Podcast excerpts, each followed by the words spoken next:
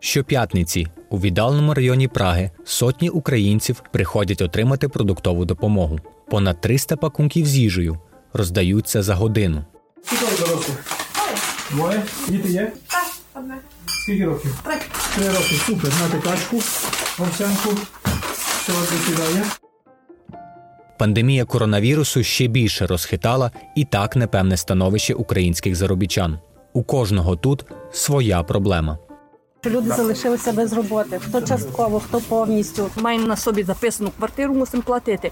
А зараз так фактично і не працює. І просто на четверо діток не, не вистачає стільки на продуктів. Тому для мене ця допомога досить важлива.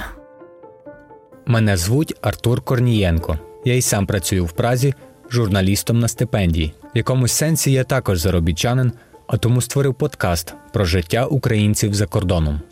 Як живуть наші співгромадяни на чужині, які мають проблеми та як їх вирішують. Про це за тиждень у подкасті Вдома не всі на сайті Радіо Свобода та на інших платформах подкастів.